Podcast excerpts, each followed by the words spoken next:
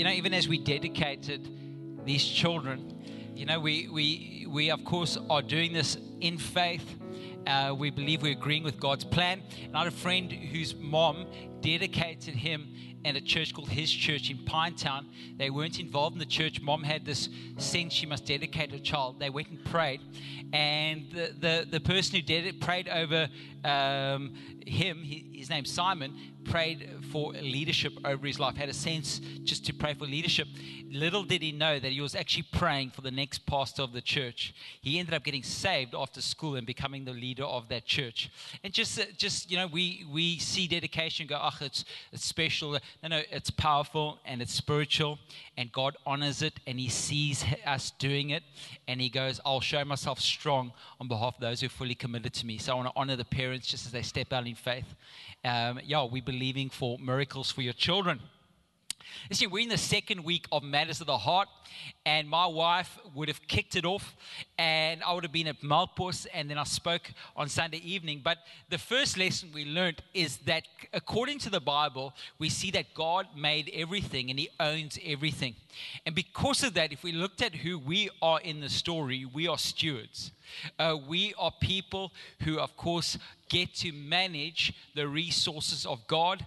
And then, yes, in the parable of the talents, where God actually shows the landowner and the people he releases the talents to, our role is to not only steward it, but to bring increase, because God will one day ask us what we did with what he gave us. And we said people who are stewards are way more happy, they're way more content than people who think they're owners. People who think they're owners can end up becoming arrogant and actually really push a lot of people out of their life, um, live under severe stress. But people who are stewards see the privilege of being God's child and they're grateful for everything God's given them. Today, I want to speak to you about um, the key verse is found in Matthew 6, verse 24, and it goes like this No one can serve two masters, they'll either hate the one and love the other, or else he'll be loyal to the one and despise the other. You cannot serve God and mammon. Of course, the word mammon there means trust in riches. This scripture says you can't serve God, another way, you can't trust God fully and also put your trust in riches. You'll either love the one or hate the other. And God's saying to us, that you actually have to be careful of this. Of course, we call the series Matters the Heart because it says, wherever your treasure, there your heart will be also. And when it comes to finances and treasure, it is a matter of the heart. The Bible says in 1 Timothy 6, verse 10, the love of money is the root of all kinds of evil. What I want to point out, it doesn't say money's evil, it says the love of money. And mammon, the word mammon, is trust in riches. That's what it means in its original language. Other versions of the Bible says you cannot love God and you cannot you can't serve God and money. A lot of us think of, think that it's either God or the devil. You know what I mean? It's a really a competition. Are you a godly person or are you serving the devil? Scripture points out it's actually God or mammon. It's actually an issue that you have to look at. It's something that you can end up serving. I don't know if you guys realize this, but Mammon actually speaks. Uh, Mammon is the god of greed and selfishness, and it actually uh, gets outworked in fear. But Mammon speaks. I don't know if you've ever heard Mammon speak. Here we go. Have you ever had this thought? If I just had that a better car, I'd be happy. Anyone thought that? While you're driving your car, it's clunking along. I think everyone somehow thinks that. Hey, am I the only one who's ever had that thought? If I just had a better car, if I could only afford to eat at that restaurant or have these things, then people would respect me more. Anyone had that thought? Has anyone ever bought something new and put it on Facebook and said, Look at me now? Cake for me, no. Jeez. You thought I'd never make it. To all the haters out there, I just bought this. I've just, look at me. Come on, hey, anyone? I haven't, so I don't want to put my hand up. Anyway, when, when you got married, yo, no, no, when I got married, come on. To all those dudes in school who tuned me, yo, look at, anyway. So, those are the actual thoughts that mammon give us. It's a way of putting our attention on trusting riches instead of trusting God. Thinking that just because we got stuff, we've got somewhere. Of course, mammon wants to rule. And that's why scripture says you can either, you either serve God or mammon. Eh, so they, mammon doesn't want to share. And God is, of course, a jealous God. He doesn't want to share you with the spirit of mammon. So the reason Jesus tells us um, that you either serve one or the other is because he knows that mammon does not want just a little bit of your heart. It wants to rule in your heart. And mammon knows that if you can put your faith in things, you'll begin to believe that you don't need God. If you can just trust in your studies, how much you make, and your, your house, your car, then you, you'll start to believe you don't need God. Mammon, of course, also makes promises that it's got no rights on making. It's like an estate agent putting on private property or property 24. I'm selling the moon for like $20 million. Everyone knows you have no rights to the moon and you've never been there. But that's what mammon does. Mammon actually promises us things that only God can provide. It promises us security, acceptance, purpose, power, and influence. It actually says if you just get a better car or house or, or these toys, then you're going to have more security. You're going to be a happier person. So, mammon speaks, it wants to fully rule in your life, and it promises things it has no rights on promising. It promises things that only God can give you. Mammon promotes comparison. Anytime you find yourself comparing what you have to what others have, it's a safe assumption that mammon is behind that thought. Mammon takes, out, takes us out of the heart of gratitude because we end up coveting what others have. If I just had that, I'd be happier. Of course, mammon also, when you meet somebody who's got less than you, says you're better than them. It's a spirit of mammon. If you've ever met somebody who's got less, even in that moment, you'll go, Well, clearly I've worked harder. I deserve this. They're lazy. It's a spirit of mammon.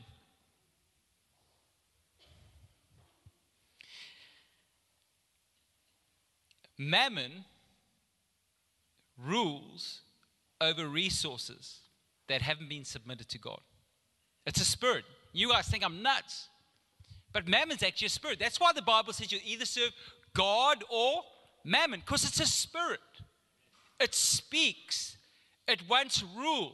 The Bible doesn't say you either serve God or the devil, it says God or mammon. It's something that wants to be the Lord of your life, but it has no rights on offering you anything. If it gets you there, you end up spending your life to realize it came to nothing. Spending your life chasing after mammon. Of course, when we see this and when we realize what mammon's doing, you and I commit ourselves to God instead of mammon. Proverbs 11, verse 28 says, Those who trust in their riches will fall, but the righteous will thrive like a green leaf. Deuteronomy 8, verse 18 says, But remember the Lord your God, for it is He who gives you the ability to produce wealth, and so confirms His covenant which He swore to your ancestors as it is today. So even there, Mammon says, You got it. You're, you made it. You're a self made man. Well, which part of yourself did you make? If you can point it out. Well, actually made this part. No, I didn't. It says that God gives you the ability to produce wealth. There's nothing that we've got that isn't from God that should stir us up to become prideful and look down on others. It's all God. Once we let the spirit of mammon come into our life, greed and fear can rise both of these end up making you selfish and self focused. When you're greedy, you want more.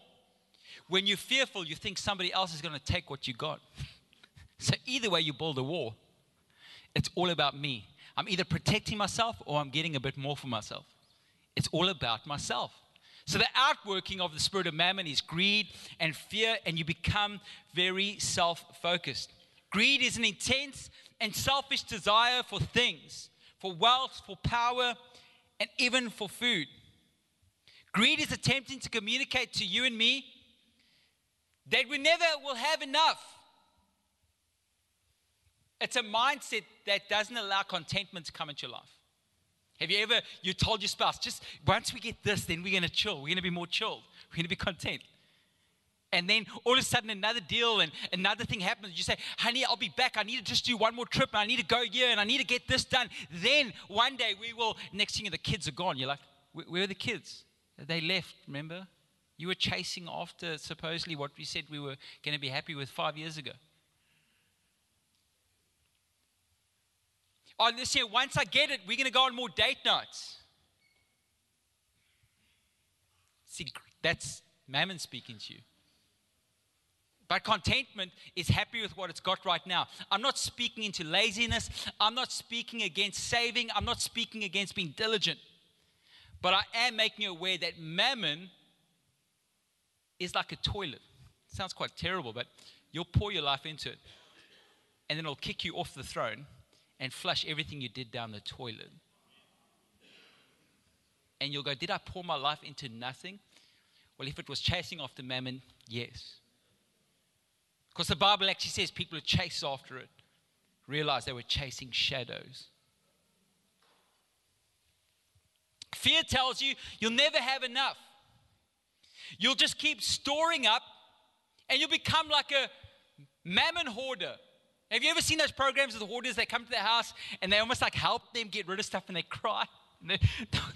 but what if I need that? Come on, have you ever not thrown something out because you suppose you're going to wear it again? And then two years later, you still haven't worn it, but you might wear it next year.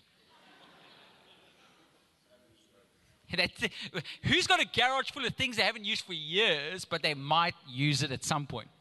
And I know the rule once you get rid of it, the next week you need it. Murphy's Law. See, now we speak Murphy's Law, Mammon, and anyway, I don't know. Anyway, it's not even in the Bible, but who's Murphy? Anyway. Um, but you become a hoarder when you fear. You know, there's a guy in the Bible who makes all this money and he goes, Look at all my harvest. He says, My, he forgets that he's a steward. And he goes into mine. He goes, oh, You know what I'm doing? I'm going to build bigger barns. And he says, Then I'm going to make merry and rest because I'll have all this thing stored up for what's to come. He, he, and then God says, You fool, today your life will be taken from you. You and I always think that we've got more time. I want to let you know the only place you and I have more time is in heaven. It's the only guarantee of time. The only guarantee of time is eternity. This is called the temporary. If you get fixated on the temporary, you'll miss out the opportunity to build treasures for eternity. Eternity is your only guarantee. I'm not speaking against stewardship. You need to do well. You need to leave inheritance for your children's children, scripture says. But don't get so fixated on the temporary that you foolishly think that you are in charge of your life. You and I are stewards. We're stewards of this life, we're stewards of our resources. Fear conditions us to overstuff our savings account because there is a point where you're just saving for no reason.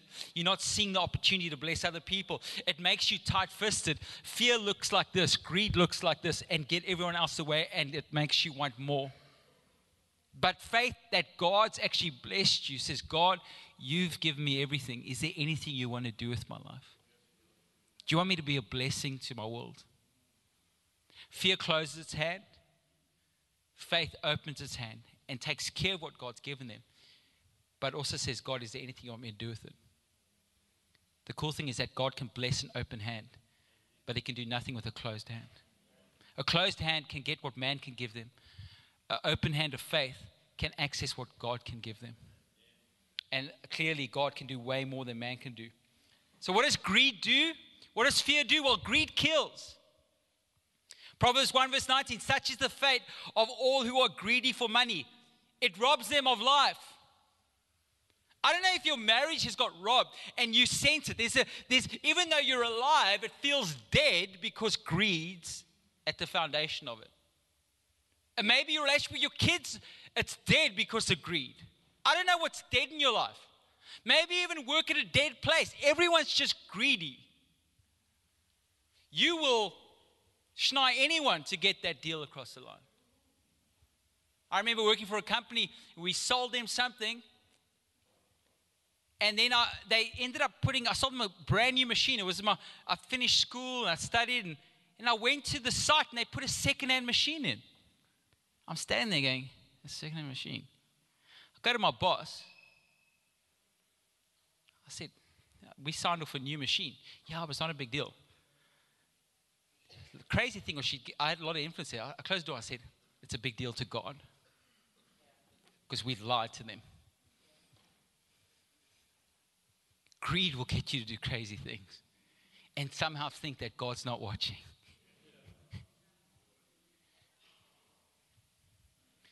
Luke 12, verse 15 says, Jesus said, Watch out, be on guard against all kinds of greed. A man's life does not consist of the abundance of his possessions. Number two, greed causes us to waste our lives.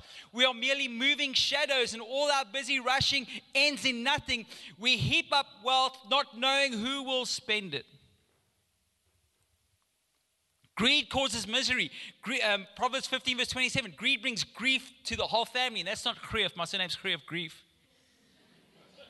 That's going through school and grief. Yeah. You caused me a lot of grief, eh, Greeff? Thanks, sir. But greed brings grief to the whole family. And I don't know if you've been living in a grieving season. You're always grieving what you might not have yet. It's because of greed. You go on holiday, go, yeah, we could have gone on a better holiday. You go, you go out to your family, go, look at that family, what they have. You go to shops and look at stuff you can't buy, you're always grieving it. It's because of greed. You wonder why there's grief in your home and nothing's actually died. It's because there's a, something that's alive that's unhealthy. It's greed. 1 Timothy 6, verse 10 For the love of money is the root of all kinds of evil. Some people, eager for money, have wandered from the faith and pierced themselves with many griefs. Greed makes the word of God unfruitful. Matthew 13, verse 22 The worries of this life and deceitfulness of wealth choke the word, making it unfruitful. The world, of course, tells us to put our hope in money and things of this world. Satan wants us to hang all our hope on riches and look to leaders to save us. But only Jesus is our protector and our provider. When greed's voice rules in our lives, we're never able to truly be grateful. One of the keys of God's blessing in our life and experiencing the contentment and joy is gratitude. What if you woke up tomorrow with only the things you were grateful for? Would you wake up with anything? Would you still be married? Would you still have kids? If we want to experience the blessings of God and, and also the joy that God wants to bring in our life, because the joy of the Lord is our strength, gratitude is key. Try it. Wake up and just thank God. Walk around now. Thank you for that. Thank you for that. Thank you for the roof over me. Thank you for thank you for this nation. Thank you know a lot of people we can go. Oh, uh, it says that, you know I mean the, the the obedient eat the fruit of the land. Some of us can't eat from this land because we're just so ungrateful for it. And then we think the grass is green on the other side. It's a story synthetic fake grass.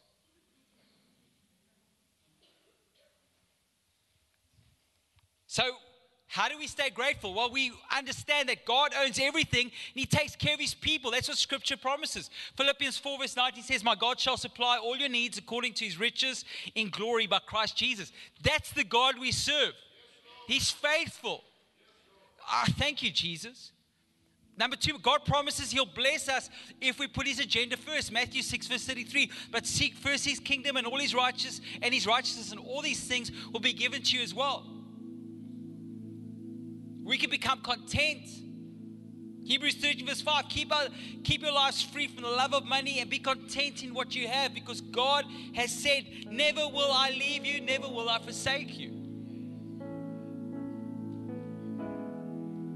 Paul says in Philippians 4, I've learned to be content whatever the circumstances. I know what it is to be need and I know what it is to have plenty. I've learned the secret of being content in any and every situation, whether well fed or hungry, whether living in plenty or in want. I can do everything through Him who gives me strength. I can do everything. I can be content. I don't have to live in greed. I don't have to live in the grief. I don't have to have the word of God choked my life. I don't have to be piercing myself with grief and, and having something die in my family. Chasing after shadows. I can know that God's good. I pray for you guys. Listen we do fasting prayer. I pray that everyone in our church has great holidays. I'm not speaking against God blessing you, having fun, being blessed. I'm trusting that you're the head and not the tail. But once you put your trust in what God blesses you with, we're in trouble. Don't make the blessings of God your God. Let God who blesses you stay your God. Let Him be the ruler of your life. I'm believing that you'll be blessed. All your children will flourish, have an education. I'm believing for all these things. I'm, God says, look at the, um, the birds of the air, the lilies of the field. Do not, not care more for you? He will take care of you. He's a good God. I'm believing for that. But don't go make what He gives you your God. That's a lie. You and I get to live between the zeros. Ecclesiastes 5 verse 50 Naked a man comes from his mother's womb. As he comes, he departs. Remember that. You start with zero, you end with zero. Don't go be foolish and try to get as many zeros behind what you think your number is. Yes, be stewards and be diligent leave an inheritance. But understand that you're made for more than this life. It's called eternal life. It's called heaven. And God wants you to take the opportunity on earth to glorify Him on earth so you can store up treasures in heaven. He wants you to put Him first. He wants you to soften your heart. Say, God, what do you want to do? Live open handed. Yes, take care of it, and God's going to bless you, but also be in a place where God can speak to you about what He wants to do with your life. Don't be so fearful that nobody can speak to you anymore. Did you see what's going to happen? There might be a war in the economy. Did you see the weather? And you did you see? Did you hear so and so's in leadership? Yes, those guys. There are people who are bad, and I'm praying against corruption. I'm praying against those things. But God's still good. He's still on the throne. And Bible says, don't throw away your confidence because it'll be richly rewarded. I'm not going to take my eyes off Jesus. I'm going to put my faith in man and in mammon. What is the vision for your life? Just to gather stuff between the zeros and live in jealousy and competition and have no contentment and grief in your family? Or is it to have an eternal perspective that God could use your life between the zeros and you can invest in His kingdom and His treasure? We can make life all about our reputation, our position, our stuff in our bodies, or we can make life about heaven that the only thing you get to take to heaven is people. And Jesus showed us what's valuable to him by pouring out his blood on the cross and paying the highest price for people. I guess he'd like to use our blessings to be a blessing to people. God would like us to use our lives to tell others about His love. And sometimes the best way to tell other people about His love is to be generous to them because it says your gift makes room for you. What are you living for? But when you and I get into this place where we made it, where we got ourselves here, well, pride kicks in. And pride ends up robbing us from experiencing all that God has for us. It says pride, pride goes before destruction, a haughty spirit before a fall. Proverbs 16, verse 18. James 4, verse 6 says, God opposes the proud, but he gives grace to the humble. Satan said this, Isaiah 14, verse 13 I'll ascend into heaven, I'll exalt my throne above the stars of God. You know what happened to Satan? Luke 10, verse 18. The Bible says Satan rebelled against God and then fell like lightning. Has anyone ever seen lightning? If you don't look properly, you'll miss it, hey? That's how quick Satan fell. And that's how quick we can fall in a place of pride. So we stay away from that. So we come to God. We humbly come to Him. How do we break these things? We trust God. We, we humbly come to Him. We trust Him. We, we, we say, You God. We break it. And, and, and, and so there's a spirit. The Bible says there's a spirit, the spirit of mammon on the blessing God gives you if it's unsurrendered. When it's not surrendered to God, there can be a spirit on it and it can speak to you. you better work harder for me. You better take good care of me because somebody's going to steal me. If you don't have me, you have no life. If you have more of me, you'll be secure and you'll be successful, and people will think you're good, will speak to you. How do you stop that voice? You say, hey, money, the only way you came to me was via God. This is God's money. I'm going to take great care of it. I'm going to be diligent. I'm going to be a steward of it. I'm going to budget properly. But I'm also going to say to God, what do you want me to do? I'm also, when I enjoy it and we get to do holidays or stuff, I'm going to say, thank you, God. This is only because of you that I get to do this holiday. This house, it's only because of you. And I jump in my car, to drive and say, God, you made me. Money, no, no, you didn't give this to me, money. God gave me your, you. You're actually under God's authority. You're God's money.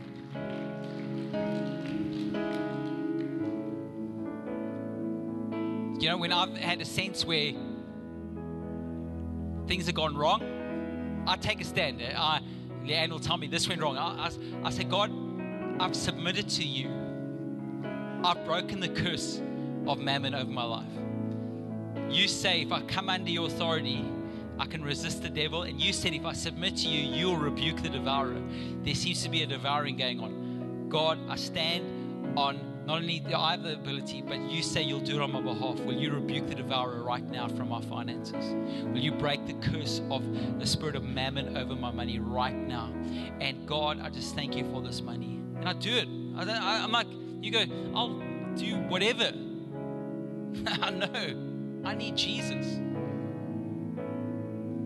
Malachi 3, verse 6 says, I am the Lord, uh, for I am the Lord. For me, this is crazy. It says, I do not change. I do not change. Therefore, you are not consumed, O sons of Jacob. Yet from the days of your fathers, I've gone, uh, you've gone away from my ordinances and have not kept them. So, so he says, I'm God, I do not change. He says that you've gone away from my ordinances. And, and he says, protect me. He says, return to me. And I'll return to you. Because in James it says, as you come close to God, he comes close to you. Same God speaking. You need to return to me and I'll return to you. And, and they're going, in what way must we return? And God says, Will you rob God? Yet you, and, and will man rob God? God asks, yet you've robbed me. But they're saying, what way have we robbed you? And God says, in your tithes and your offerings.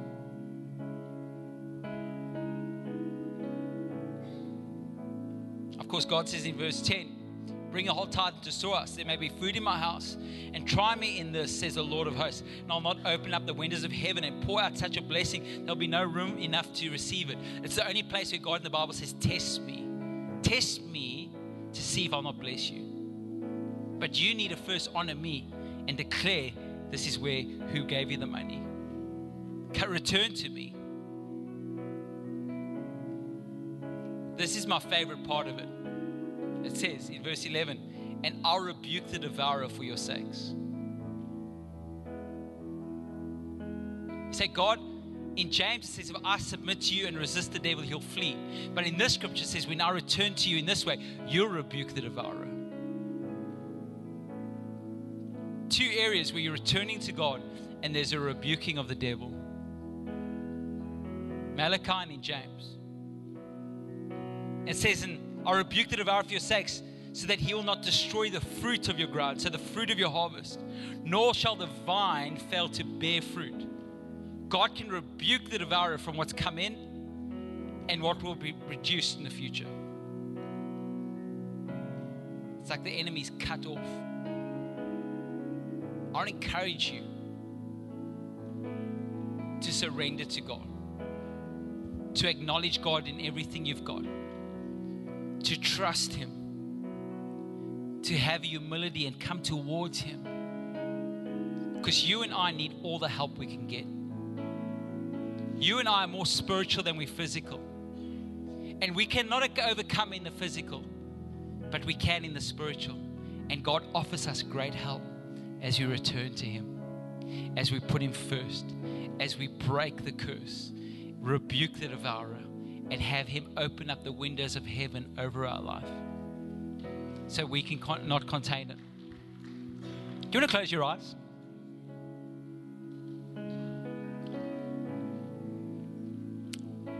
God, wherever there's grief, there's fear, there's a chasing after shadows, there's a loss of life. Just people feel like dead, dead people running. I pray that you'd release people this morning. Right now, I submit to you. Come under your authority, and I resist the plans of the enemy. I rebuke the devourer, and I'll break the power that the spirit of mammon has over people's households. We trust you now, God.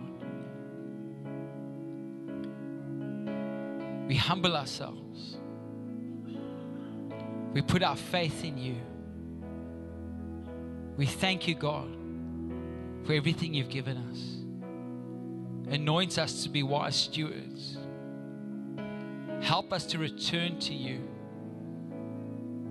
And help us to also store treasures in heaven that we can enjoy forever.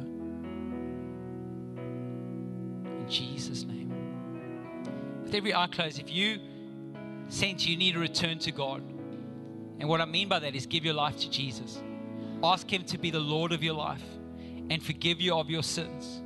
If you want, if you want to do that, ask Him to be your Lord and your Savior. I'd love to lead you in a prayer. Maybe you sense you you're not far from God. You haven't surrendered your life to Him. You've never asked Him to forgive you of your sins. The Bible says if we confess our sins, He's faithful and just to forgive us of our sins. The Bible says if we call on the name of the Lord, we will be saved. And in this in this moment, you say, I need to call on His name just to save me. With every eye closed, I respect, if you want me to lead you in a prayer, I'd love uh, the privilege of leading you in that prayer. Just give me a wave. Say, Andre, I need to pray that prayer. Go for it if that's you. God bless you. Anyone else? Just give me a word. God bless you. Anyone else? God bless you. I want to. God bless you. Anyone else? Let's pray quickly. Jesus, come on, let's pray as church family. Jesus, please be the Lord of my life. I confess that I'm a sinner. Thank you that you are faithful to forgive me of my sins. I confess that you're the Son of God. I believe in my heart that God raised you from the dead. Because of this confession and this belief, the Bible says that I'm saved. I'll change and I'll never be the same. In Jesus' name, amen. Come on, let's just thank Jesus' place. Awesome. Remember, um, if you want us to pray for you, there are prayer cards in the seat cover in front of you or under your chair if you're in the front row. Fill out that card. You have to put your name on if it's a private prayer request. Our prayer teams pray for you. It's one way we can serve you. If you need any information, you can use that card. The best way to get information is go to the red banner, get your first free cappuccino if you're a first time guest, and then, of course, any info you need. Uh, Chris Berry will be preaching tonight, so don't miss out on that. Have an awesome Sunday. God bless you guys.